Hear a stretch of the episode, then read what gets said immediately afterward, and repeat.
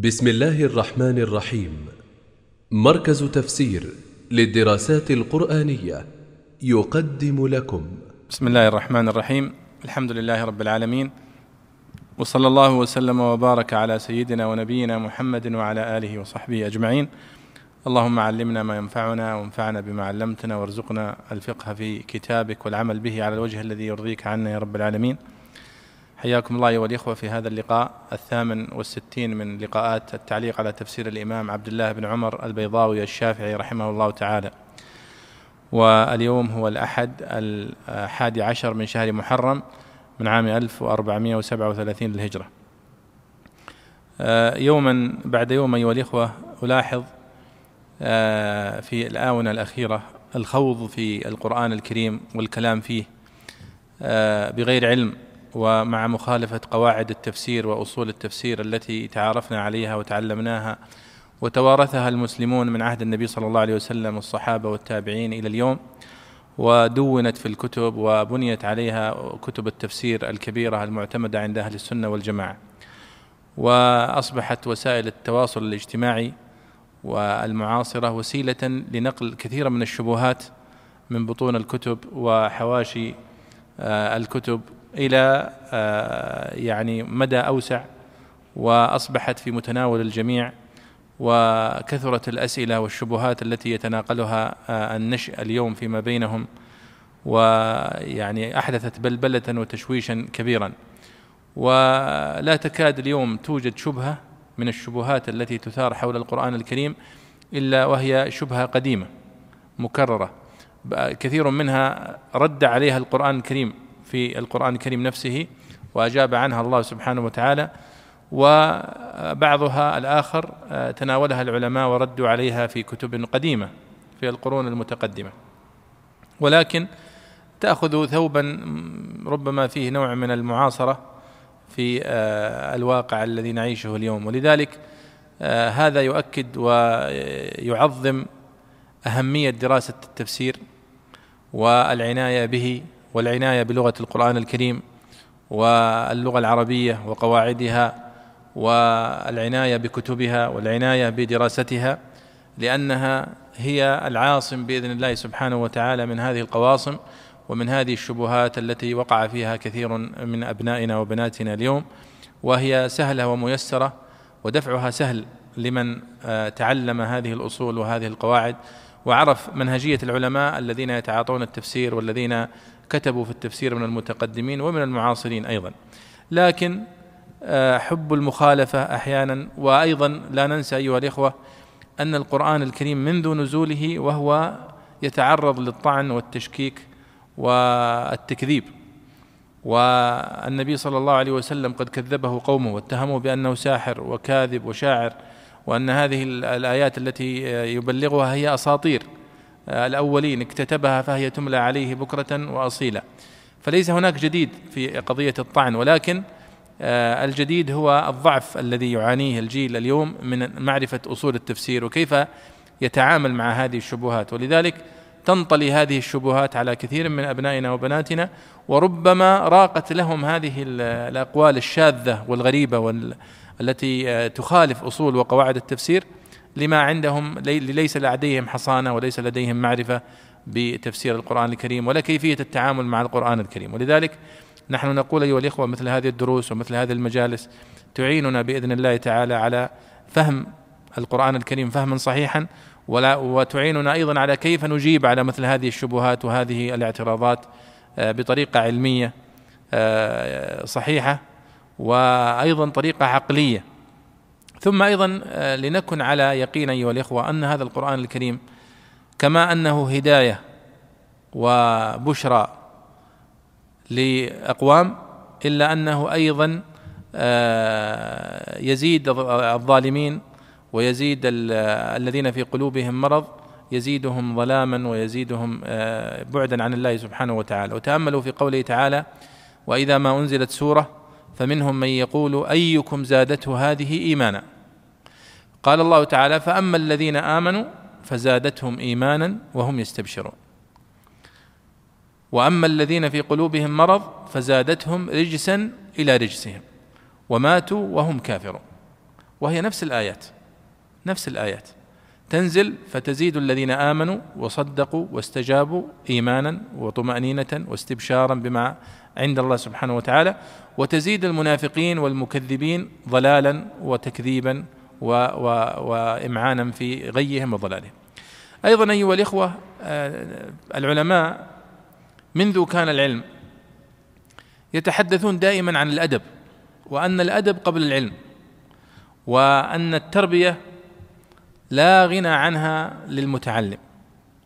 وما لم يقدر طالب العلم العلماء ويعرف لهم قدرهم ويضعهم وينزلهم منازلهم التي اللائقه بهم فإنه سوف يقع في الضلال ويقع في الشبهات بسبب استهانته وعدم توقيره لهم.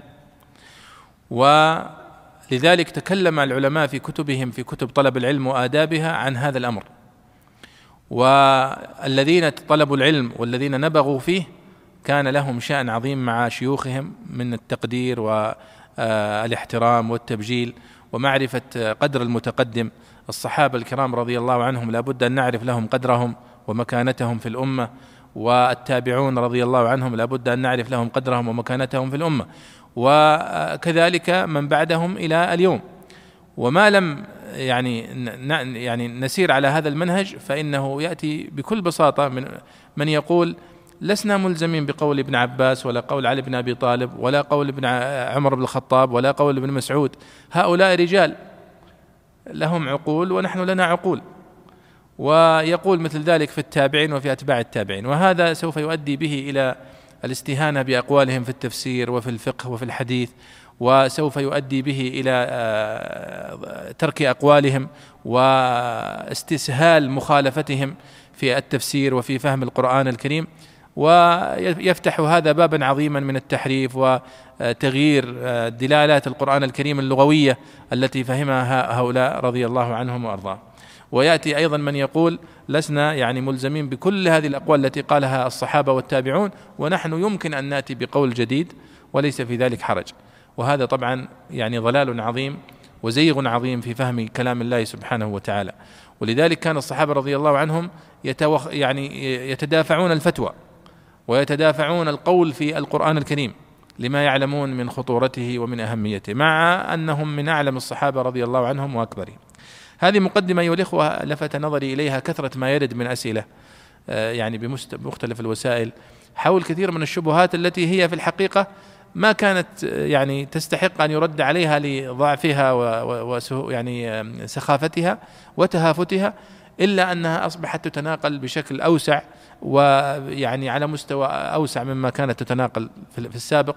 كانت في السابق آه، يعني تناقش في أوساط علمية وفي حلقات العلم آه، ويرد عليها. أما اليوم فأصبحت تتناقل بالوسائل التي هي موجودة في يد كل واحد منا ولذلك يجب على الجميع أن يعني يكون على مستوى المسؤولية في الرد على هذه الشبهات وفي معرفة كيف يرد عليها.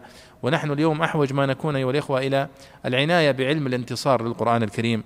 وكيف يدافع الإنسان عن القرآن الكريم وكيف يفهمه فهما صحيحا آه، حتى لا يعني يقع في مثل هذه الشبهات. آه نعود إلى درسنا أيها الإخوة في تفسير قوله تعالى وأتموا الحج والعمرة لله. آه في سورة البقرة وهي الآية السادسة والتسعين بعد المئة. كنا وقفنا عند قول البيضاوي رحمه الله ولا تحلقوا رؤوسكم حتى يبلغ الهدي محلة. فلعلك تكمل يا أخ أحمد. بسم الله والحمد لله والصلاة والسلام على رسول الله صلى الله عليه وسلم. قال الإمام رحمه الله ونفعنا الله بعلومه في الدارين آمين.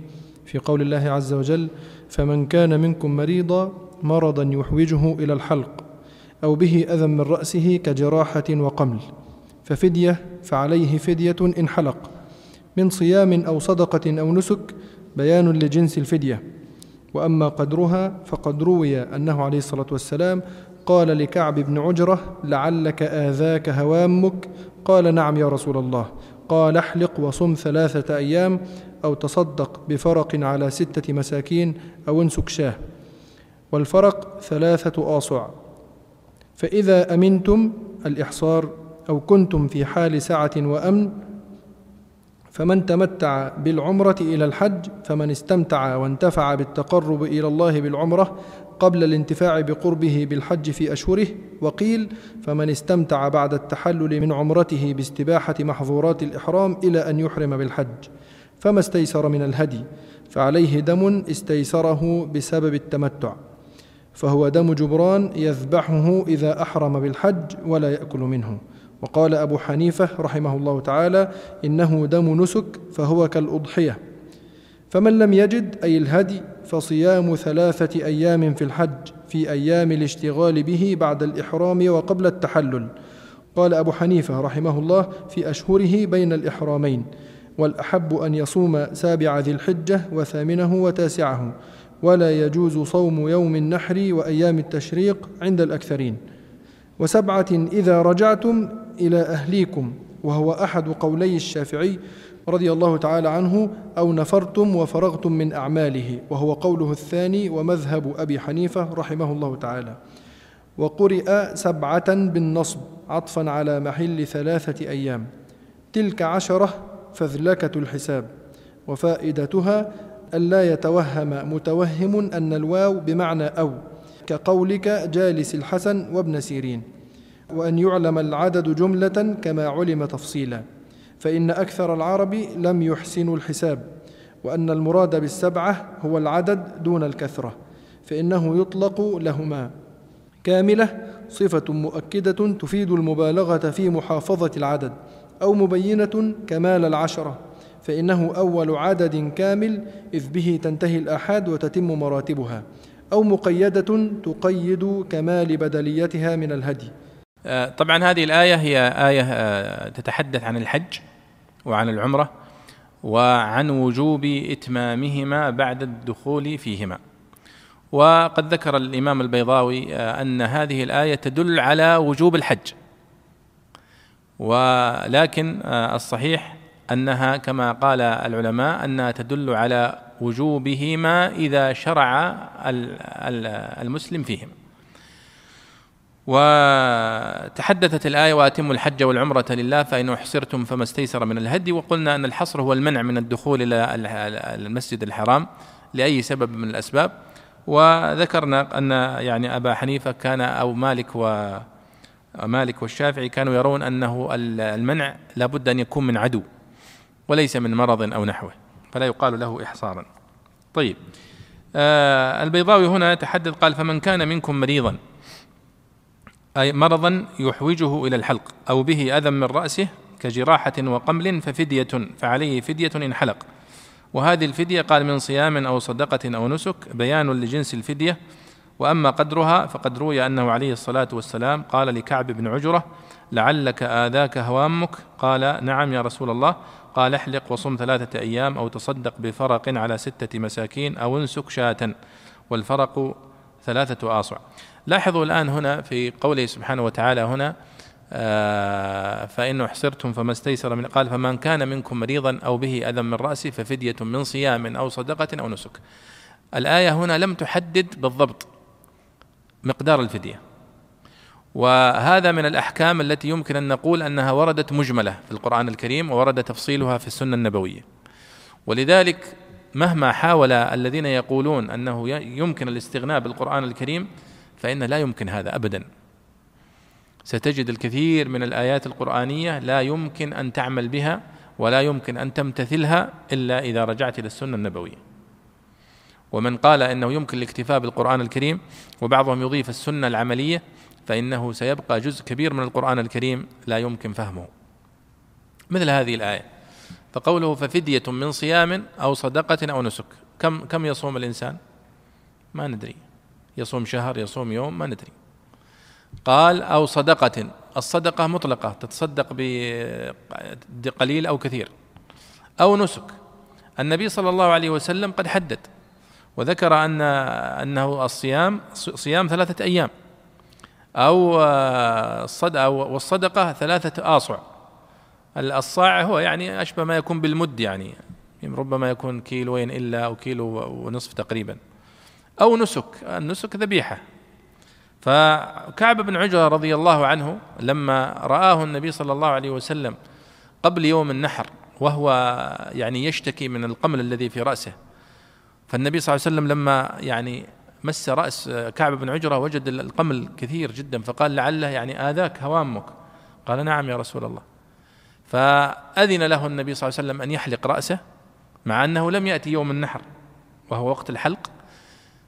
أذن له أن يحلق رأسه وأن يترخص. ف يعني فمن كان منكم مريضا مرضا يحوجه إلى حلق شعره أو به أذى من رأسه ففدية عليه فدية. من صيام أو صدقة أو نسك. هنا الصيام والصدقة والنسك مجملة وقد بينها النبي صلى الله عليه وسلم في حديث كعب بن عجرة. طيب. آه قال الله سبحانه وتعالى فإذا أمنتم فمن تمتع بالعمرة إلى الحج فما استيسر من الهدي. قال هنا فإذا أمنتم من الإحصار. لأنه قال في الآية فإن أحصرتم فما استيسر من الهدي. قال هنا فإذا أمنتم. الذين يعني قالوا بأن الإحصار هو الإحصار من العدو فقط بدلالة هذا القيد لأنه قال هنا فإذا أمنتم. قالوا معناها أنه أن الإحصار يكون من الأعداء بدليل أنه قال إذا أمنتم أي أمنتم من العدو. آه، فمن تمتع بالعمرة إلى الحج فما استيسر من الهدي. هنا الحديث عن التمتع والتمتع هو نوع من أنواع النسك الثلاثة. فالنبي يعني الأنساك الثلاثة هي التمتع والإفراد والقران صح؟ والتمتع هو أن تأتي بالعمرة في شهر من أشهر الحج ثم إذا انتهيت من العمرة تحل من إحرامك. ثم تبقى متمتعا إلى أن يأتي الحج يوم التروية فتحرم بالحج. فالمرحلة بين انتهائك من العمرة وإحرامك بالحج هي مرحلة تمتع. تتمتع فيها بكل ما يعني ما تريد يعني. ولذلك سمي تمتعا. اليوم آه، قليل من من يفعل ذلك. يأتي مثلا فيعتمر في شهر آه، شوال أو في شهر ذي القعدة ثم يحل من من عمرته وينتظر يبقى في مكة حتى يأتي يوم الحج يوم الثامن من من ذي الحجة ثم يحرم بالحج. فهذا يظهر يظهر فيه التمتع واضحا، بعض الناس اليوم لا يفعل ذلك وإنما آه، يأتي فيعتمر يعني ربما في اليوم الثامن ويحل ثم يعني يحرم مرة أخرى فلا يشعر بمتعة التمتع لأن الذي يعني يحرم ويعتمر في أول أشهر الحج يصعب عليه أن يبقى على إحرامه حتى يأتي الحج. لما في ذلك من المشقة. ولذلك سمي تمتعا لأنه يتمتع بما يريد في الفترة التي بين إحلاله من العمرة وإحرامه بالحج. وأما القران فهو يعني أن يقرن بينهما كما هو معروف. طيب قال فمن تمتع بالعمرة إلى الحج فما استيسر من الهدي. وهذا هو الهدي الذي آه، يذبحه المتمتع. المتمتع عليه هدي أليس كذلك؟ طيب. قال فما استيسر من الهدي. فعليه دم استيسره بسبب التمتع. فهو دم جبران يذبحه يقول البيضاوي. إذا أحرم بالحج ولا يأكل منه. وقال أبو حنيفة رحمه الله تعالى إنه دم نسك فهو كالأضحية. فمن لم يجد أي الهدي فصيام ثلاثة أيام في الحج وسبعة إذا رجعتم. يعني الآن الذي آه، يريد التمتع وليس معه ما يتمتع به يعني الهدي ليس معه قيمة الهدي ولا يستطيع فالبديل له أن يصوم عشرة أيام. ثلاثة أيام منها يصومها في وقت الحج وسبعة أيام يصومها إذا رجع إلى أهله. قال فصيام ثلاثة أيام في الحج وسبعة إذا رجعتم ممكن يصوم يوم ستة وسبعة وثمانية يصوم يوم خمسة وأربعة وخمسة وستة وسبعة ممكن يصوم إلى يوم إلى يوم آه، عرفة. بعض الفقهاء يرى أنه يصوم يوم عرفة واليوم الثامن ويوم السابع ممكن. لكن العادة أن الذي يتمتع ويبقى وقت طويل أنه يصوم قبل يوم عرفة. فيصوم يوم التروية ويوم سبعة ويوم ستة فيكون قد صام ثلاثة أيام في الحج. ثم يفطر يوم عرفة لأن فيه مشقة يوم عرفة أن يصوم فيه الحاج. وأما يوم التروية والأيام التي قبله فليس فيها عمل يعني يمكن أن يصوم فيها وليس عليه مشقة. ثم إذا انتهى من من الحج ورجع إلى أهله فيصوم بقية الأيام السبعة. كل هذا مقابل أنه لم يستطع أن يهدي أو أن يذبح هديا لأنه متمتع. قال فصيام ثلاثة أيام في الحج وسبعة إذا رجعتم طبعا هنا ذكر البيضاوي الخلاف بين الفقهاء المذاهب في فهمهم لهذه الآية فبعضهم يرى أنها دم جبران وبعضهم يرى أنها دم نسك وهذا كله يرجع إلى أصول المذاهب الفقهية في اعتبار هذه الدماء وأنواعها واستدلالاتهم على كل نوع من هذه الأنواع. والآية تحتمل هذا كله. فالاختلاف اختلاف سائغ يعود هذا الاختلاف في فهمهم للآية إلى قواعدهم الفقهية التي يعني بنوا عليها مذاهبهم.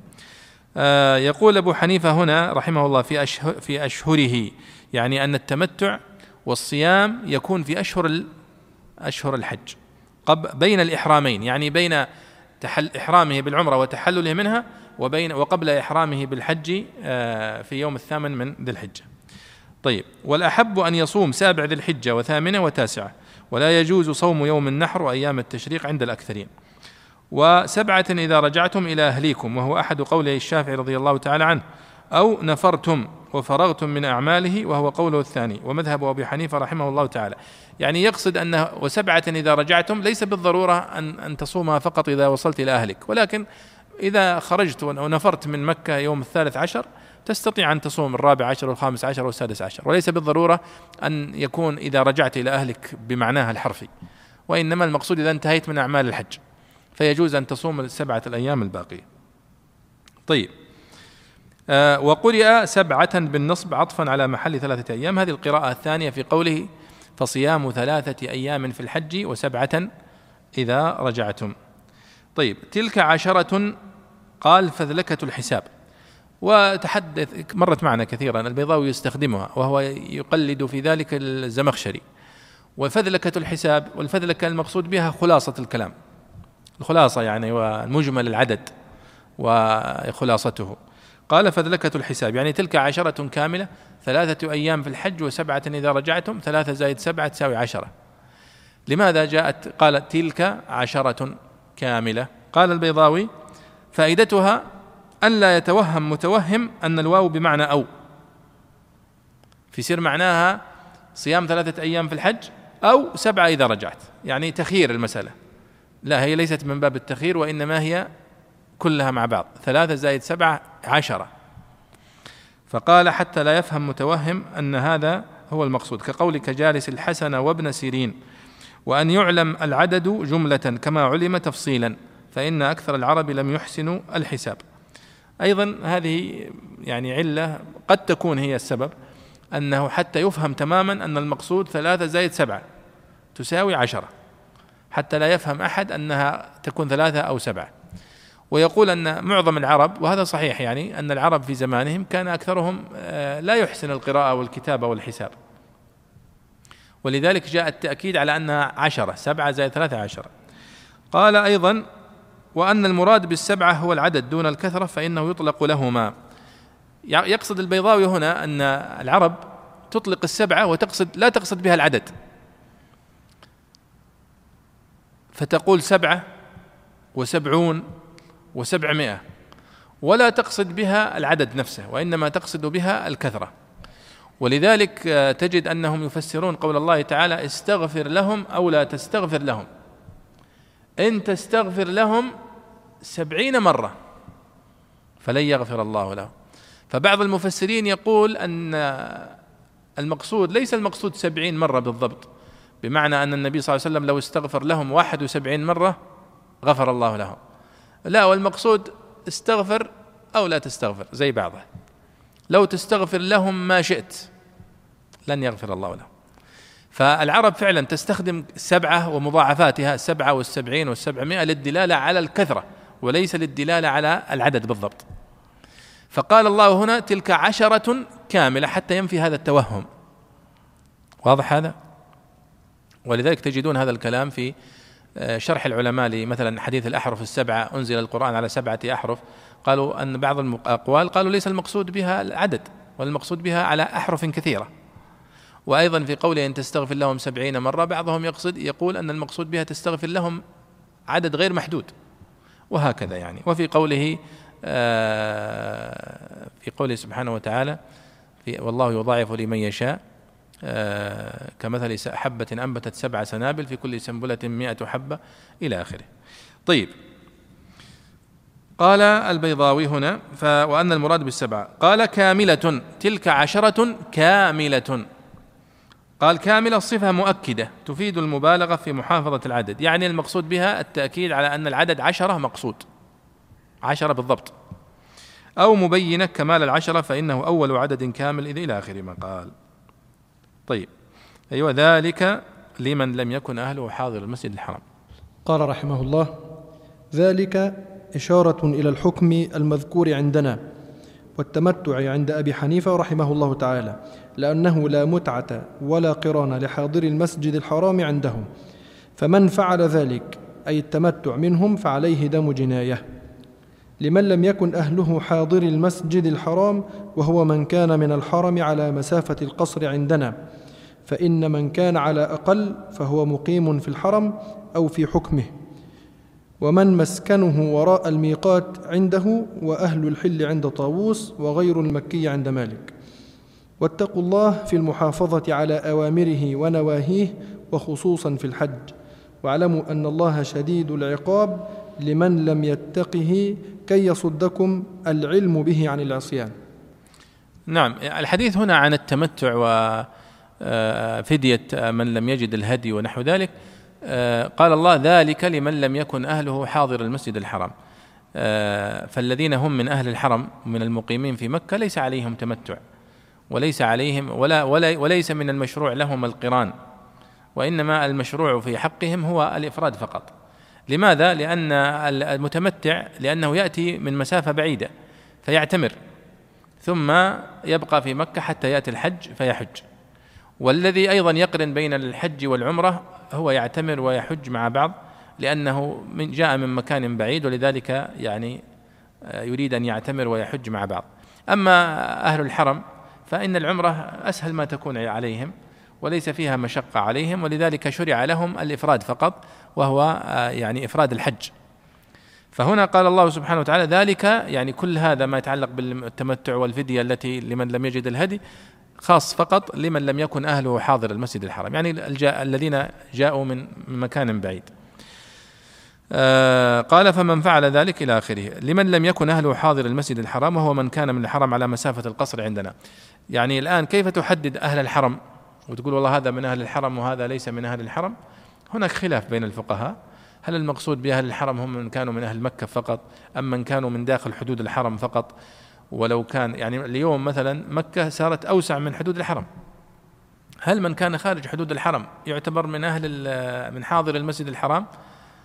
أم أنه فقط حاضر المسجد الحرام من كان داخل حدود الحرم؟ فهذه تعتبر مسألة عرفية يعني مع الزمن تتغير.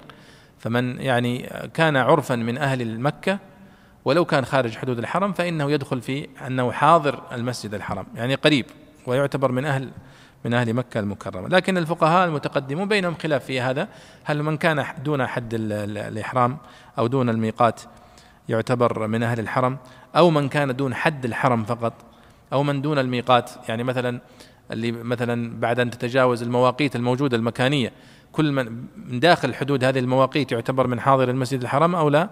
هذه هي المسألة التي يناقشها البيضاوي هنا. فيقول وهو من كان من الحرم على مسافة القصر عندنا يعني عند الشافعية فإن من كان على أقل فهو مقيم في الحرم أو في حكمه.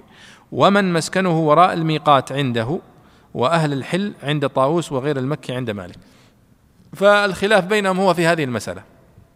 يعني متى نعتبر هذا من حاضر المسجد الحرام أو ليس من من حاضر المسجد الحرام. واتقوا الله في المحافظة على أوامره ونواهيه وخصوصا في الحج. واعلموا أن الله شديد العقاب لمن لم يتقه كي يصدكم للعلم به عن العصيان. هنا واتقوا الله واعلموا أن الله شديد العقاب عامه ليس كذلك. واتقوا الله هو أمر مطلق بتقوى الله سبحانه وتعالى. لكن السياق هنا تلاحظون أنه يتحدث عن الحج ويتحدث عن النسك. ولذلك بعض المفسرين يخص الأمر بالتقوى هنا بتقوى الله في مناسك الحج خصوصا. ولذلك البيضاوي هنا عندما أراد أن يلخص كلام المفسرين ماذا قال؟ قال اتقوا الله في المحافظة على أوامره ونواهيه وخصوصا في الحج. فجمع بين الأقوال التي تأمر بالتقوى امرا عاما وأيضا التي تأمر بها امرا خاصا. طيب الحج أشهر معلومات. أعوذ بالله من الشيطان الرجيم. الحج أشهر معلومات. فمن فرض فيهن الحج فلا رفث ولا فسوق ولا جدال في الحج. وما تفعلوا من خير يعلمه الله وتزودوا فان خير الزاد التقوى واتقون يا اولي الالباب قال رحمه الله الحج اشهر أي وقته كقولك البرد شهران معلومات معروفات وهي شوال وذو القعدة وتسعة من ذي الحجة بليلة النحر عندنا. والعشر عند أبي حنيفة رحمه الله تعالى. وذي الحجة كله عند مالك. وبناء على الخلاف على أن المراد بوقته وقت إحرامه أو وقت أعماله ومناسكه أو ما لا يحسن فيه غيره من المناسك مطلقا فإن مالكا كره العمرة في بقية ذي الحجة. وأبو حنيفة رحمه الله وإن صحح الإحرام به قبل شوال فقد استكرهه. وإنما سمي شهران وبعض شهر أشهرا إقامة للبعض مقام الكل أو اطلاقا للجمع على ما فوق الواحد. فمن فرض فيهن الحج فمن أوجبه على نفسه بالإحرام فيهن عندنا أو بالتلبية أو سوق الهدي عند أبي حنيفة رحمه الله تعالى وهو دليل على ما ذهب إليه الشافعي رحمه الله تعالى وأن من أحرم بالحج لزمه الإتمام. فلا رفث فلا جماع. أو فلا فحش من الكلام ولا فسوق ولا خروج عن حدود الشرع بالسيئات وارتكاب المحظورات ولا جدال ولا مراء مع الخدم والرفقة في الحج في أيامه. نفي الثلاثة على قصد النهي للمبالغة وللدلالة على أنها حقيقة بألا تكون. وما كانت منها مستقبحة في أنفسها ففي الحج أقبح كلبسة الحرير في الصلاة. والتطريب بقراءة القرآن لأنه خروج عن مقتضى الطبع والعادة إلى محض العبادة. وقرأ ابن كثير وأبو عمرو والأولون بالرفع على معنى لا يكونن رفث ولا فسوق. والثالث بالفتح على معنى الإخبار بانتفاء الخلاف في الحج. وذلك أن قريشا كانت تخالف سائر العرب فتقف بالمشعر الحرام. فارتفع الخلاف بأن أمروا أن يقعوا أيضا بعرفة. وما تفعلوا من خير يعلمه الله حث على الخير. عقب به النهي عن الشر ليستدل به ويستعمل مكانه. وتزودوا فإن خير الزاد التقوى وتزودوا لمعادكم التقوى فإنه خير زاد. وقيل نزلت في أهل اليمن كانوا يحجون ولا يتزودون ويقولون نحن متوكلون فيكونون كلا على الناس فأمروا أن يتزودوا ويتقوا الإبرام في السؤال والتثقيل على الناس واتقون يا أولي الألباب فإن قضية اللب خشية الله وتقواه حثهم على التقوى ثم أمرهم بأن يكون المقصود بها هو الله تعالى فيتبرأ من كل شيء سواه وهو مقتضى العقل المعرى عن شوائب الهوى فلذلك خص أولي الألباب بهذا الخطاب. نعم. لا زال الحديث أيها الإخوة عن الحج ويعني قد تقدم معنا أن الحج فريضة ذكرها الله في القرآن الكريم في عدة مواضع.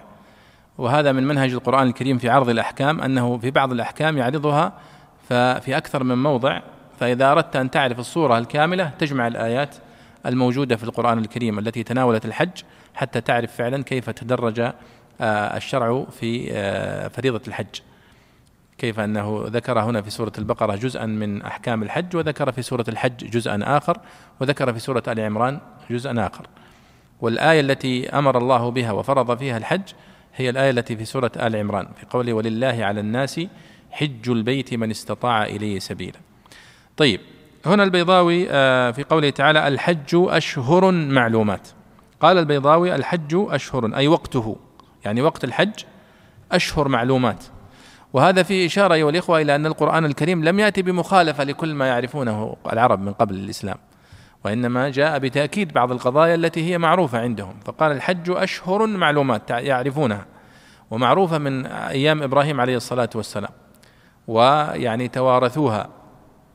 أنها الحج في أشهر معروفة هي شوال وذي القعدة وعشر من ذي الحجة. المقصود بأن عشر من ذي الحجة أنك لو أو تسعة بعضهم يرى أن تسعة من ذي الحجة بمعنى أنك لو جئت اليوم العاشر تريد أن تحرم بالحج ما فاتك الحج خلاص لأنه قد ذهب يوم عرفة.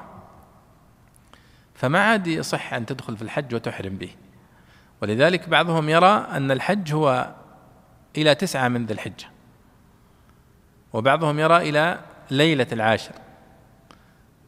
فيوم عشرة ليس من أيام ليس من أشهر الحج.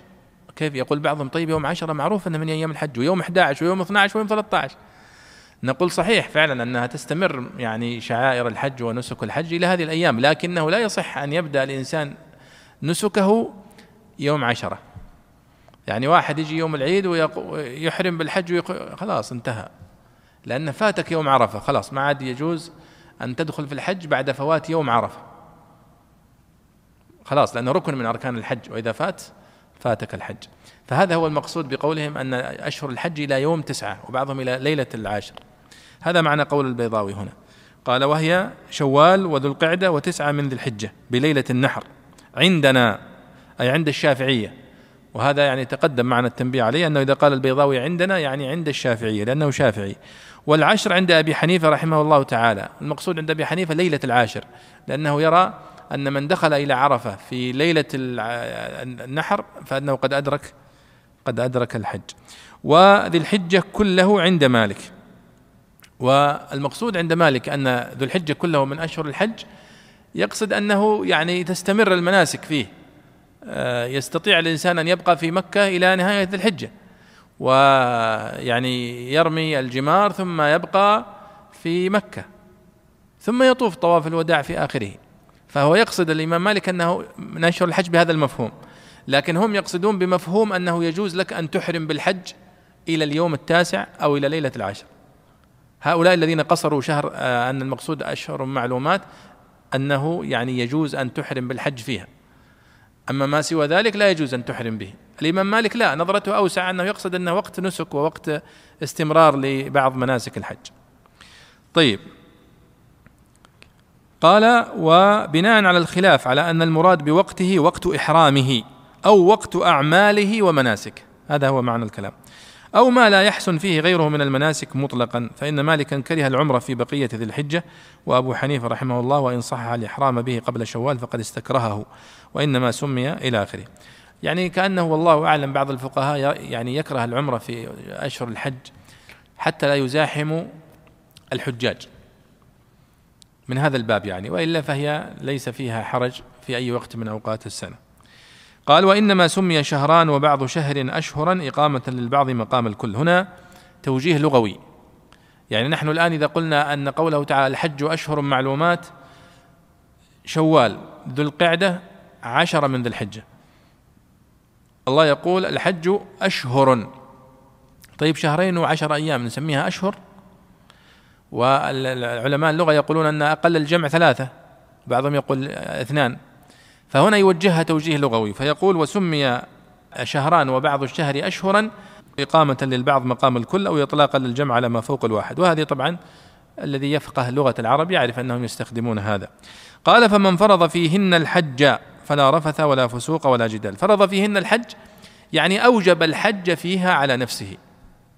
وخلاص يعني عزم على الحج. فمن فرض فيهن الحج قال أوجبه على نفسه. كيف يظهر أنه أوجبه على نفسه؟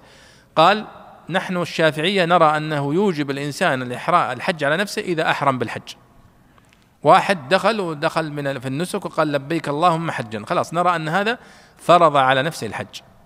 لكن واحد قبل أن يدخل في الإحرام يقول إن شاء الله بحج السنة هذه إن شاء الله سأحج هذه السنة. لا يدخل في هذه الآية حتى يدخل في الإحرام. عند الشافعية. قال أو بالتلبية أو بسوق الهدي عند أبي حنيفة رحمه الله تعالى وهو دليل على ما ذهب إليه الشافعي رحمه الله تعالى وأن من أحرم بالحج لزمه الإتمام. كلها متقاربة. يعني كونك تدخل في الحج أو توجبه على نفسك بالإحرام أو بسوق الهدي أو بالتلبية فهي كلها أمور متقاربة. قال من فرض فيهن الحج أي أوجبه على نفسه فهناك يعني آه، تنبيهات و آه، تعليمات إن صح التعبير أمر الله بها الحج. قال فلا رفث ولا فسوق ولا جدال في الحج. هذه الخصوصية لفريضة الحج أوجبت على المسلم أن يتخلى عن بعض القضايا التي هي مباحة له في خارج وقت الحج مثل آه، الحديث إلى النساء والرفث. قال فلا رفث قال البيضاوي هنا فلا جماع أو فلا فحش من الكلام. والرفث يطلق على هذا كله يطلق على الجماع ويطلق على ما دونه مما يتعلق بالنساء. هذا ليس محرما في خارج وقت الإحرام لكنه في وقت الإحرام يحرم على الإنسان ذلك. قال ولا فسوق أي ولا خروج عن حدود الشرع بالسيئات وارتكاب المحظورات. طيب هذا النهي عن الفسوق على كل حال سواء في وقت الحج أو في خارجه أليس كذلك؟ يعني الآن المؤمن منهي عن الفسوق مطلقا أليس كذلك؟ لكنه هنا لأنه قد فرض على نفسه الحج فهو من باب أولى أن يتجنب أي أمر يتعلق بهذا الفسق. أو الفسق كله يعني ما يخرجك عن الشرع سواء كان من الصغائر أو من الكبائر أو السباب أو الشتائم إلى آخره تسمى فسوقا لأن الفسق في اللغة هو الخروج. الفسق في اللغة هو الخروج. يطلق على المعصية الصغيرة فسق ويطلق على الكفر فسقا. قال ولا ولا جدال. والجدال هو المراء مع الخدم والرفقة. فلاحظوا هنا أن الله سبحانه وتعالى نهى لمن تلبس بالحج وأوجبه على نفسه نهاه عن الرفث ونهاه عن الجدال والمراء ونهاه عن الفسوق. يعني وفي هذا إشارة إلى أنه ينبغي للحاج أن يكون في غاية التهذيب في أخلاقه وفي ألفاظه وفي عباراته وأن الأشياء التي يستجيزها الإنسان حتى ولو من بعض المباحات والجدال والنقاشات والجدال في خارج وقت الحج أنها في وقت الحج هي منهي عنها. وطبعا العلماء تحدثوا عن الجدال المنهي عنه وأخرجوا منه ما كان نقاشا وجدالا في العلم وطلبا للعلم أنه لا يدخل في الجدال المحرم آه، تحدثوا عنه. قال في الحج أي في أيامه فلا رفث ولا فسوق ولا جدال في الحج أي في وقت الحج وفي أيامه نفى الثلاثه على قصد النهي للمبالغة وللدلاله على أنها حقيقة بأن لا تكون وأنه ما ينبغي يعني يقصد حقيقة بأن لا تكون أنه ما ينبغي للحاج أن يفعل ذلك لأنه قد تلبس بفريضة عظيمة وقد قدم على يعني بلاط وعلى أماكن مقدسة توجب عليه أن يتخلى عن هذه الأخلاق في هذه المدة. قال وما كانت مستقبحة في أنفسها ففي الحج أقبح كلبسه الحرير في الصلاة والتطريب بقراءة القرآن لأنه خروج عن مقتضى الطبع والعادة إلى محض العبادة. انتهى يعني في حديثه وبيانه للآية ثم تحدث عن القراءات وقال وقرأ ابن كثير وأبو عمرو والأولين أو الأولون بالرفع على معنى لا يكونن رفث ولا فسوق يعني فلا رف فلا جد فلا رفث ولا ولا فسوق ولا جدال. وذلك أن قريشا كانت تخالف سائر العرب فتقف بالمشعر الحرام فارتفع الخلاف بأن أمروا أن يقعوا أيضا بعرفة. آه، طبعا يتحدث هو ولا جدال في الحج ويدخل فيه ما كانت تفعله قريش من آه، الوقوف. بمزدلفة. وذلك لأن قريش كانت ترى أن لها خصوصية وسوف تأتي طبعا في الآيات التي بعد هذه. وهذا تحدثنا في المحاضرات الماضية عن أهمية معرفة عادات العرب في الجاهلية وأثر ذلك في فهم كثير من الآيات القرآنية. لأن كثيرا من الآيات القرآنية مرتبطة بعادات كانت آه، تعتادها القبائل العربية كلها أو بعضها. يعني مثلا الآن هذه العادة قريش فقط كانت هي التي تفعل هذا.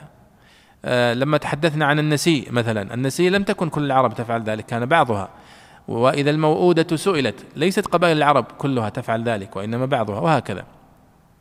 فقريش كانت ترى لأنها هي من أهل الحرم وهي يعني يعتبرون أنفسهم هم يعني خدمة بيت الله الحرام فلا ينبغي لهم أن يخرجوا من حدود الحرم في وقت الحج. قالوا نحن أهل الحرم لا نخرج من حدود الحرم. فالناس في الحج يأتون في منى ثم يتوجهون إلى عرفات في يوم عرفة. يوم عرفة وهو اليوم التاسع يخرج الناس من الحل إلى الحرم لأن عرفات ليست في داخل الحرم. عرفات هي من الحل وليست من الحرم. فالقبائل كلها تأتي تروح عرفات. قريش يتوقفون في مزدلفة. ويقولون أنتم تروحون أنتم لكن نحن لا لأننا أهل الحرم ويسمون أنفسهم الحمس الحمس لأنهم يعني لا ينبغي لهم أن يخرجوا من الحرم. فيجلسون في مزدلفة. الناس كلهم يقفون في عرفات يوم التاسع يخلصون في نهاية اليوم ويرجعون إلى مزدلفة. قريش تكون موجودة في مزدلفة. جالسين أصلا ما راحوا إلى عرفات. ولاحظوا أنهم بهذا حجهم باطل. صح؟ لأن الحج عرفة وهم يتركون هذا الركن. لي يعني لمجرد أهواء ومجرد يعني نوع من الكبرياء وأن لهم اختصاص. ولذلك الله سبحانه وتعالى قال ثم أفيضوا من حيث أفاض الناس. بعض المفسرين يقول من حيث أفاض إبراهيم عليه الصلاة والسلام أن المقصود بالناس هنا إبراهيم عليه الصلاة والسلام فقوله هنا ولا جدال في الحج من فرض فيهن الحج فلا رفث ولا فسوق ولا جدال هنا يقول ولا جدال المقصود به آه، طبعا النهي عن الجدال مطلقا ولكن أدخل فيه ما كانت تصنعه قريش من ادعاء هذه الخصوصية والدخول في جدل مع غيرهم من الحجاج أنهم هم أهل اختصاص وأهل الحرم لا ينبغي لهم أن يخرجوا.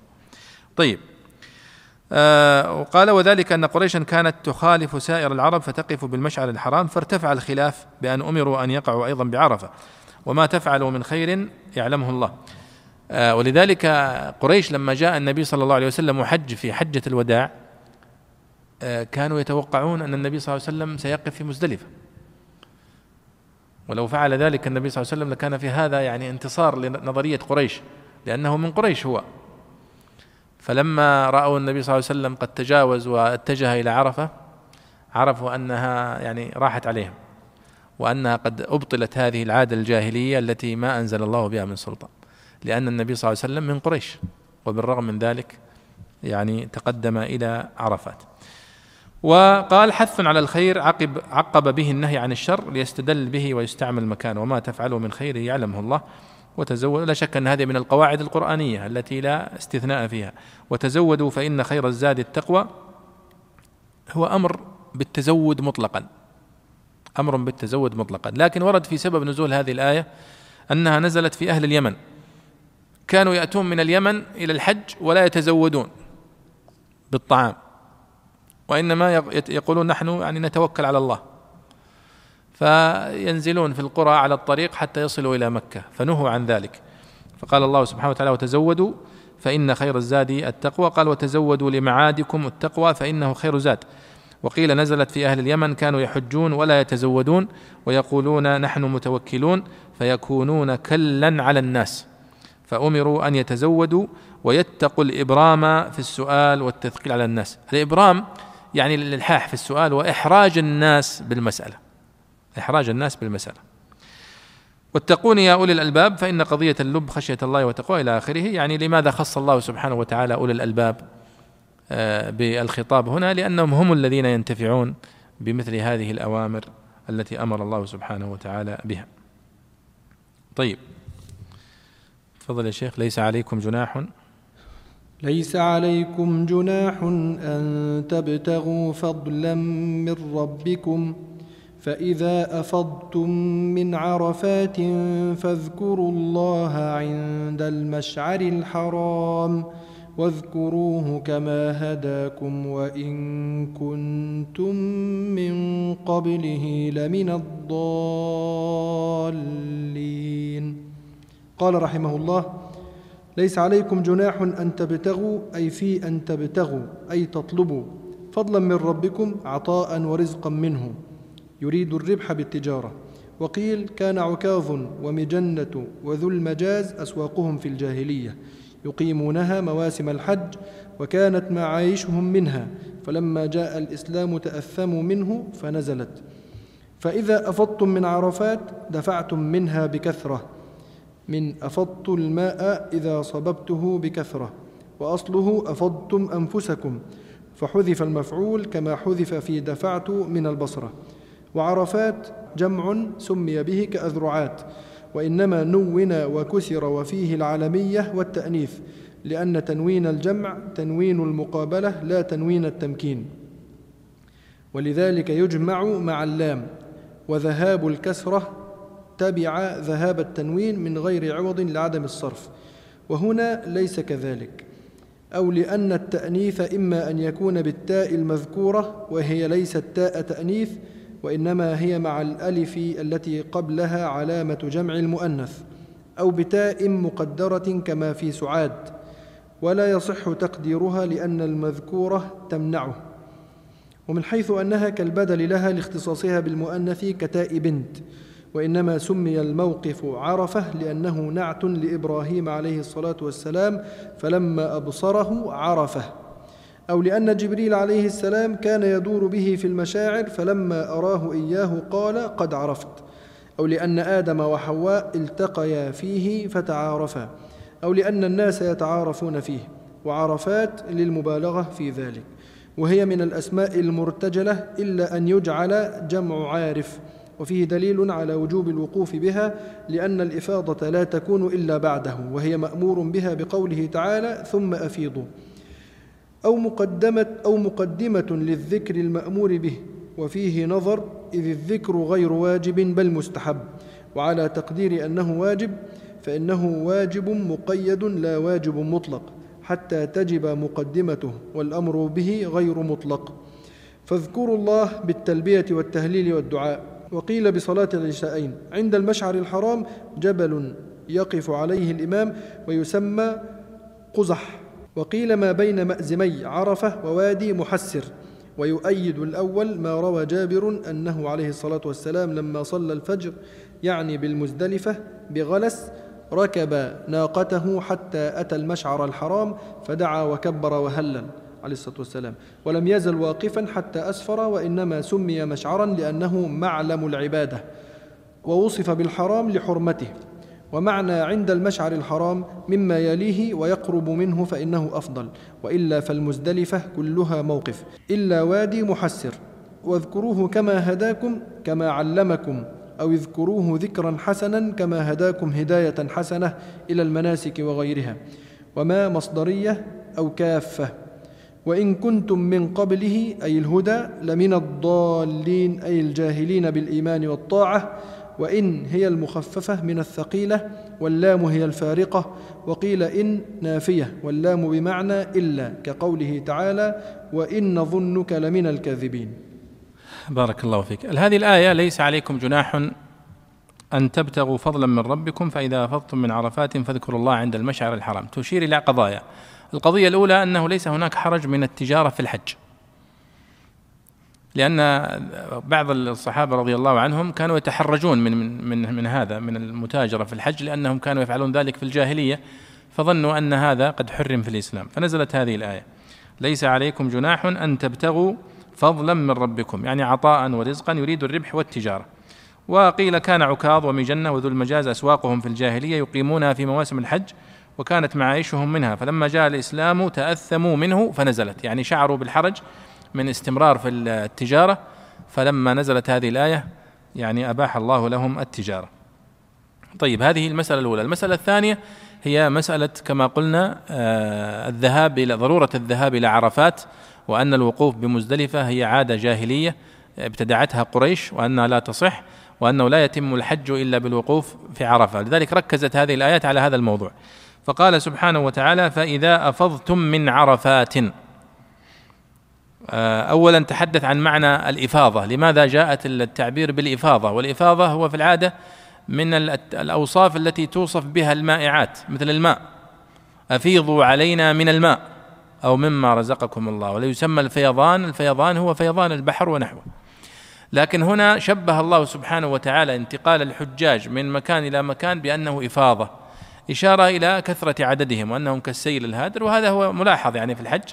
دائما تكون جموع كبيرة جدا كأنها سيل هادر يفيض من مكان إلى مكان. ولذلك يعني تحصل في التدافع كما تلاحظون آه، إذا وقع أي خطأ أو خطأ يحصل هناك يعني قتل ويدهس بعضهم بعضا لأنهم يسيرون يعني أشبه ما يكونون بالسيل الذي يفيض فيضانا. قال هنا دفعتم منها بكثرة. أفضتم من عرفات يعني دفعتم منها بكثرة. آه، من أفضت الماء إذا صببته بكثرة وأصله أفضتم أنفسكم فحذف المفعول إلى آخره. ثم تحدث عن مسألة عرفات. فإذا أفضتم من عرفات عرفات هل هي ممنوعة من الصرف أو مصروفة؟ نحن درسنا في الممنوع من الصرف أنه إذا توفرت في الاسم العلمية والتأنيث فإنه يصبح ممنوع من الصرف. طيب هذه فيها هذه الصفتان. هي علم على موضع وهي مؤنثة. ألف تاء. والألف والتاء هي علامة جمع المؤنث السالم كما يسمونه. ولا بعضهم يعني الصحيح أنك ما تسميه جمع مؤنث سالم. ولذلك ابن مالك يعني دقق في العبارة في الألفية فقال وما بألف وتاء قد جمع يكسر في النصب وفي الجر معا. فسماه يعني المجموع بألف وتاء. لأنك إذا قلت آه، مثلا إذا قلت مسلمات مؤمنات صح هذا جمع مؤنث سالم. لكن لو قلت مثلا آه، سيارات آه، لو قلت يعني ممكن تجمع جمع يكون جمع مذكر ولكنه منتهي بالألف واللام. فليس جمع مؤنث على هذا. لذلك قالوا هو الجمع المنتهي بالألف والتاء. فهنا عرفات مصروفة ومع أنها علم على مؤنث ومنتهية بالألف والتاء. فلذلك هذا السؤال أورده المتقدمون وأورده الزمخشري. فقال وقد يقول قائل لماذا يعني صرفت عرفات مع أنها مؤنثة وعلم وعلم. علم على مؤنث ومنتهية بالألف والتاء. فيعني أوجدوا لها بعض التعليلات. البيضاوي هنا لخصها. فقال أنه جمع سمي به كأذرعات.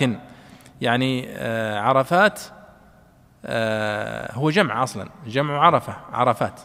ثم سمي الموضع هذا الموضع من المناسك عرفات جمع.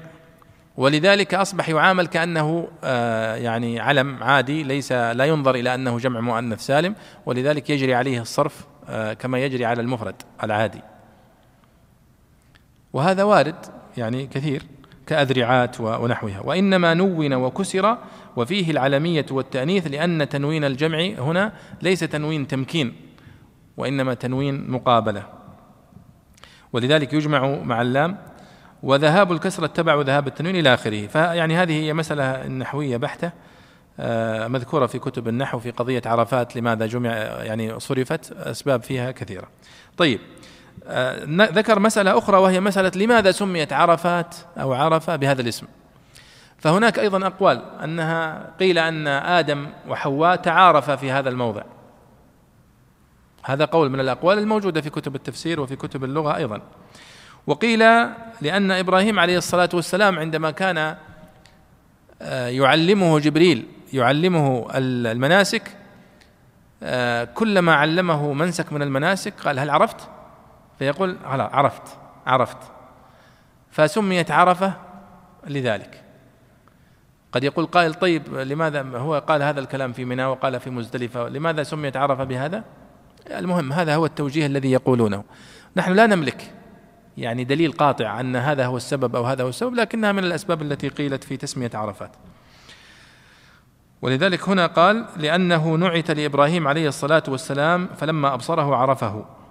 طيب أنه قد يعني نعتت له عرفة فلما رآها عرفها. أو لأن جبريل كان يدور به في المشاعر فلما أراه إياه قال قد عرفت.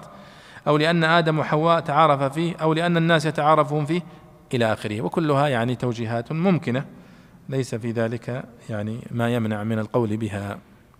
نعود إلى الآية أيها الإخوة في كلام البيضاوي في آخر حديثه عن قوله تعالى ليس عليكم جناح أن تبتغوا فضلا من ربكم فإذا أفضتم من عرفات. الإفاضة كما قلنا هي الانتقال بمجموعات كبيرة تسمى إفاضة. فالانتقال من منى إلى عرفات يوم تاسع في الصباح يعتبر إفاضة. الانتقال من عرفات إلى مزدلفة في مساء يوم التاسع يعتبر إفاضة. الانتقال من مزدلفة إلى منى في اليوم العاشر هي إفاضة أيضا. وهكذا يعني أي انتقال يعني بأعداد كبيرة يسمى إفاضة. هنا يقول الله سبحانه وتعالى فإذا أفضتم من عرفات. أفضتم من عرفات. إشارة إلى الانتقال من عرفات إلى مزدلفة في اليوم التاسع في المساء بعد غروب الشمس يوم التاسع. قال البيضاوي هنا فيه دليل على وجوب الوقوف بها الوقوف بعرفة. وطبعا هذا استنباط صحيح لأن الوقوف بعرفة هو ركن من أركان الحج. فقوله هنا فإذا أفضتم من عرفات يعني رجعتم من عرفات مفيضين إلى المشعر الذي بعده وهو إلى مزدلف فإذا أفضتم من عرفات فاذكروا الله عند المشعر الحرام. قال البيضاوي دليل على أن الوقوف بها واجب لأن الإفاضة لا تكون إلا بعده وهي مأمور بها بقوله تعالى ثم أفيضوا طيب. أو مقدمة للذكر المأمور به وفيه نظر إذ الذكر غير واجب بل مستحب وعلى تقدير أنه واجب فهو واجب مقيد لا واجب مطلق حتى تجب مقدمته إلى آخره. قال فاذكروا الله بالتلبية والتهليل والدعاء وقيل بصلاة العشاءين وهي كلها صحيح فعلا لأنه قد أمر المسلم إذا رجع من عرفات إلى مزدلفة أن يصلي المغرب والعشاء كما فعل النبي صلى الله عليه وسلم وكما قال خذوا عني مناسككم. فهذا صحيح. وأيضا كان من سنته عليه الصلاة والسلام الدعاء والتهليل في في في مزدلفة فكذلك هذا صحيح. آه، عند المشعر الحرام. المشعر الحرام هو في مزدلفة. بعضهم يرى أن المشعر الحرام مزدلفة كلها وبعضهم يرى أن المشعر الحرام هو جبل في مزدلفة يقف عليه الإمام. وكان النبي صلى الله عليه وسلم وقف عنده وقيل ما بين مأزم عرفة ووادي محسر كله يعتبر مشعر حرام. آه ثم يعني قال يؤيد الأول أي أنه جبل وقف عنده النبي صلى الله عليه وسلم سماه قزح هنا. ما روي أو ما روى جابر أنه عليه الصلاة والسلام لما صلى الفجر يعني بالمزدلفة بغلس يعني في قبل أن يعني يخرج الضوء ركب ناقته حتى أتى المشعر الحرام. معناها أن المشعر الحرام ليس كل مزدلفة وإنما هو جزء منها. فدعا وكبر وهلل ولم يزل واقفا حتى أسفر ثم انتقل إلى إلى منى. وإنما سمي مشعرا لأنه معلم. معلم للعبادة وكل معلم للعبادة يعتبر مشعر وشعيرة. ووصف بالحرام لحرمته. وهو أيضا في حدود الحرم لأن مزدلفة كلها في داخل حدود الحرم.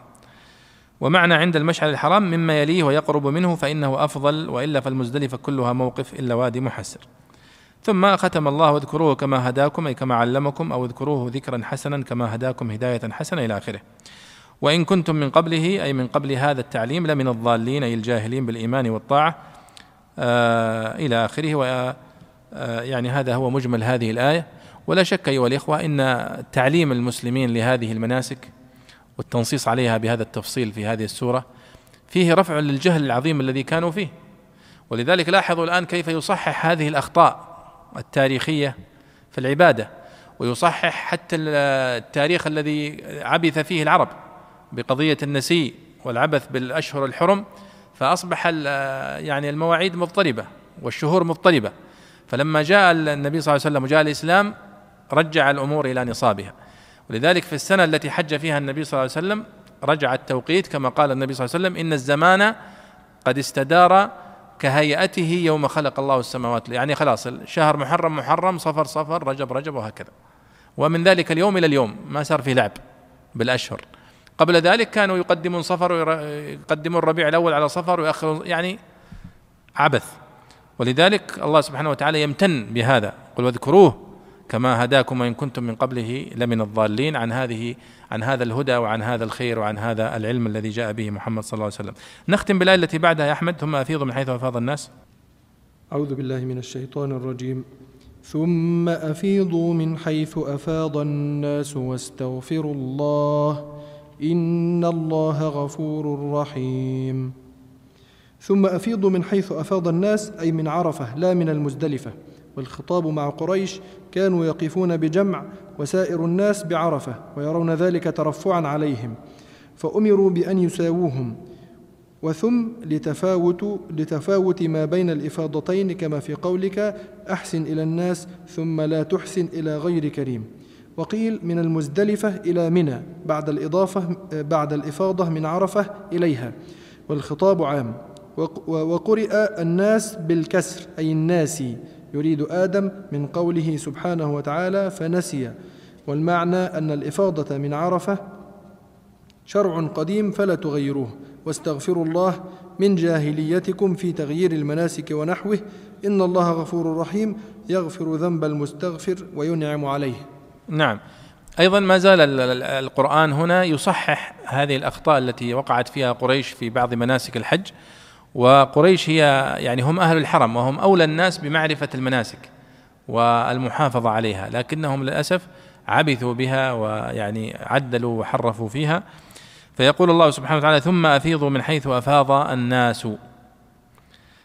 أي من عرفة لا من المزدلفة. طيب وهو قال قبلها بشوية آه، فإذا أفضتم من عرفات فاذكروا الله عند المشعر الحرام. ثم يقول في الآية التي بعدها ثم أفيضوا من حيث أفاض الناس. فلذلك قال المفسر ليست ثم هنا تدل على التأخر الرتبي آه قال والخطاب هنا مع قريش كانوا يقفون بجمع أو بجمع والمقصود بها مزدلفة لأنها تسمى جمع أو جمع. وسائر الناس بعرفة ويرون ذلك ترفعا عليهم فأمروا بأن يساووهم. وثم لتفاوت ما بين الإفاضتين كما في قولك أحسن إلى الناس ثم لا تحسن إلى غير كريم. فهنا يحمل البيضاوي ثم أفيضوا من حيث أفاض الناس يعني من عرفة. يعني معناها أنكم روحوا أصلا إلى عرفة زي الناس ثم أفيضوا من حيث أفاض الناس وارجعوا أيضا من حيث يرجعون من عرفة. وهذا فيه إشارة أيها الإخوة إلى مبدأ المساواة بين الناس في آه، هذه الشعائر وفي هذه العبادات وأنه ليس لا فضل لعربي على عجمي ولا لأسود على أبيض إلا بالتقوى. ولذلك النبي صلى الله عليه وسلم نبه في خطبته في حجة الوداع على هذا المبدأ. وأخبر النبي صلى الله عليه وسلم إلى أن التفاضل إنما هو بالتقوى فقط وأعلن ذلك الإعلان العظيم في ذلك الموقف. فهنا في قوله ثم أفيضوا من حيث أفاض الناس فيه تأكيد لهذا المبدأ. ما في أحد أحسن من أحد في مواسم الحج. ولذلك يعني ال VIP وحملات ال VIP في الحج هي مخالفة لهذا لهذا المبدأ. مبدأ المساواة وأن الحج ما جعل للترفه ولا جعل للتفاخر ولا جعل ليعلو بعضنا الناس على بعض. لا هي أربع أيام أو ثلاثة أيام أربع أيام. الهدف منها أن يتواضع الإنسان لله سبحانه وتعالى ويعني أن يؤدي هذه العبادة في تواضع واتباع للسنة وعدم تفاخر وعدم حرص على الإسراف وعلى يعني نحو ذلك من هذه المظاهر التي هي ليست من مظاهر الإسلام. فيعني هذه الآية تؤكد على هذا المعنى. آه ثم قال وقيل أن المقصود ثم أفيضوا من حيث أفاض الناس من المزدلفة إلى منى يعني في اليوم العاشر بعد الإفاضة من عرفة إليها. وهذا وارد أيضا قد يكون هذا أيضا هو المقصود. ثم ذكر قراءة وهي من القراءات الشاذة ثم أفيضوا من حيث أفاض الناس. الناس قالوا هو آدم عليه الصلاة والسلام. فكأن في هذا إشارة إلى أن الحج هو مشروع من وقت آدم عليه الصلاة والسلام. وهذا هو الصحيح. وهذا هو الصحيح لأن الأنبياء كلهم قد حجوا إلى إلى بيت الله الحرام. وإنما فعل إبراهيم عليه الصلاة والسلام هو وإسماعيل إنما جددوا بناء البيت الحرام فقط بعد اندراسه. ولم يكونوا هم الذين أسسوه أول مرة. ولذلك الله سبحانه وتعالى قال وإذ بوأنا لإبراهيم مكان البيت يعني حددنا لإبراهيم مكان البيت القديم المعروف. ولذا وقال وإذ يرفع إبراهيم القواعد من البيت وإسماعيل فهو يعني يرفع قواعد موجودة أصلا وكانت معروفة. وهذا هو توجيه قوله ثم أفيضوا من حيث أفاض الناس يعني ما آدم عليه الصلاة والسلام. وفي بعض كلام المفسرين ثم أفيضوا من حيث أفاض الناس أن المقصود بها إبراهيم عليه الصلاة والسلام شخصيا. فيكون هذا من العام المراد به الخصوص يعني إبراهيم عليه الصلاة والسلام. طيب آه والمعنى أن الإفاضة من عرفة شرع قديم فلا تغيروه واستغفروا الله من جاهليتكم في تغيير المناسك ونحوه. إن الله غفور رحيم.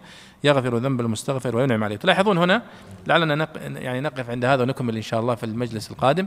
آه تلاحظون هنا أن يعني هذه الآيات هي طبعا هي من آيات الأحكام وردت في الحديث عن الحج وتصحيح بعض المفاهيم الخاطئة التي كانت موجودة عند قريش خصوصا وأقرت العرب لها بذلك. يعني أصبحت قريش تدعي الخصوصية والعرب تقر لها بهذه الخصوصية لأنهم أهل بيت الله وهم أعرف وهم أعلم. لكن القرآن الكريم لم يجامل قريش والنبي صلى الله عليه وسلم وهو من قريش لم يجاملهم في هذا مع أنه قد يقول قائل أنه لماذا لم يتألف النبي صلى الله عليه وسلم قلوب هؤلاء بمجاملتهم في هذه القضايا؟ هذه القضايا ليس فيها مجاملة والنبي صلى الله عليه وسلم يعني قد يعني آه، أفاض إلى عرفات كما يصنع الناس جميعا آه، إلا قريش ولذلك قريش يعني أيقنت من ذلك الموقف أن النبي صلى الله عليه وسلم آه، لا يحابي في تبليغه للرسالة احدا. طيب نأخذ بعض الأسئلة يا شباب. هنا سؤال من زميلنا وشيخنا الدكتور زهير في قوله تعالى وتزودوا فإن خير الزاد التقوى تفسيرها بأنها نزلت في أهل اليمن أليس في ذلك خروجا عن السياق طبعا العفو يا دكتور زهير. هي طبعا آه، هذه الصيغة التي وردت بها هنا سبب النزول وقيل نزلت في أهل اليمن. هذه الصيغة يعني تحدثنا مرارا أنها من باب التفسير وليست من باب أنها هي سبب النزول المباشر. لكنهم هم ممن يدخل في هذه الآية. ولذلك الصيغة هذه الصيغة نزلت هذه الآية في كذا وكذا أنها تحمل على التفسير. بمعنى أن أهل اليمن الذين يفعلون ذلك يدخلون في هذه الآية دخولا أوليا. يعني وتزودوا آه، يدخل فيها من يحج بغير زاد فأن الله أمره بأن يتزود.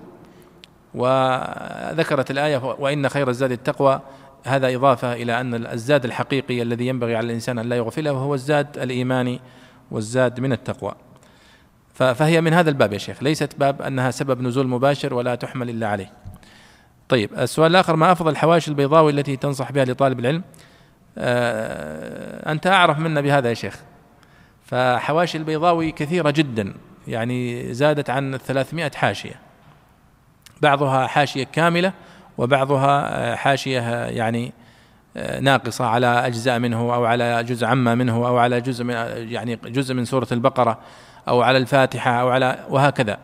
والسبب في ذلك كما ذكرنا في أول الدروس أن البيضاوي يعني اعتمد آه، ككتاب دراسي في أيام الدولة العثمانية خصوصا وأصبح يختبر فيه كل من يتأهل للتدريس.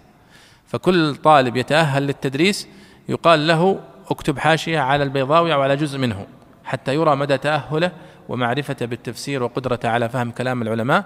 فإذا كتبها آه، أجيز بالتدريس. ولذلك كثرت مخطوطات حواشيه آه، بشكل كبير. لكن آه، يعني أكمل الحواشي هناك حاشية الخفاجي وهناك حاشية زادة وهي حاشية تعتبر من أكمل الحواشي حقيقة حاشية آه، زادة. لكن يعيب هذه الحاشية سوء الطباعة. يعني طباعتها لا تعين على قراءتها بشكل صحيح. ولذلك نحن نعاني نحن حتى في البيضاوي هنا الآن من آه، الأخطاء الطباعية. آه، مع أن مع وفرة المخطوطات. يعني مخطوطات البيضاوي كثيرة جدا. والكتاب إذا كثرت مخطوطاته يفترض أن تكون طبعاتها سليمة. لأنه يندر فيه الخطأ. لكن هذا الذي حدث. يعني وذلك البيضاوي جدير بأن آه، يحقق تحقيقا علميا يضبط فيه نصه ضبطا صحيحا. وحاشية آه، زادة هي يعني حاشية واسعة فعلا آه، نقل فيها كلام المفسرين الذين سبقوه ونقحه ويعني أخرجها بشكل جميل. أيضا من الحواشي التي أنصح بها الحقيقة وهي صدرت مؤخرا هي حاشية في الحقيقة على تفسير الزمخشري. آه، حاشية فتح فتوح فتوح الغيب للطيبي فتوح الغيب للطيبي هي حاشية على الزمخشري ولكنها أيضا تكاد تكون حاشية على على البيضاوي. وفيها تنقيح وفيها تحقيق رائع جدا جدير بأن يرجع إليه طالب العلم وتعتبر من يعني من حيث النص رائعة جدا وتعتبر هي من وجهة نظري هي نسخة محققة لتفسير الكشاف فتوح الغيب. لأن كل طبعات الكشاف أيضا سيئة كطبعات البيضاوي. لكن عندما تقرأ البيضاوي أو تقرأ الزمخشري في فتوح الغيب للطيبي فإنك تقرأ فيه آه، كتاب الزمخشري قراءة صحيحة مع تعليقات الطيبي التي نقلها وهي تعليقات نفيسة جدا تصلح له وللبيضاوي وأنا أراجع فيها كثيرا عندما أحضر لهذا الدرس أراجع في كتاب آه، الطيبي فتوح الغيب لأنه قد أجاد وخرج الشواهد الشعرية وشرحها وبين الأوجه البلاغية والصور البلاغية التي ذكرها البيضاوي. يعني هذا ما يحضرنا أيها الإخوة في هذا المجلس. ونكتفي به إن شاء الله ونكمل في المجلس القادم. وأنتم على خير وصلى الله وسلم وبارك على سيدنا ونبينا محمد وعلى آله وصحبه أجمعين. مع تحيات مركز تفسير للدراسات القرآنية. مركز تفسير. مركز تفسير. الريادة في تطوير الدراسات القرآنية.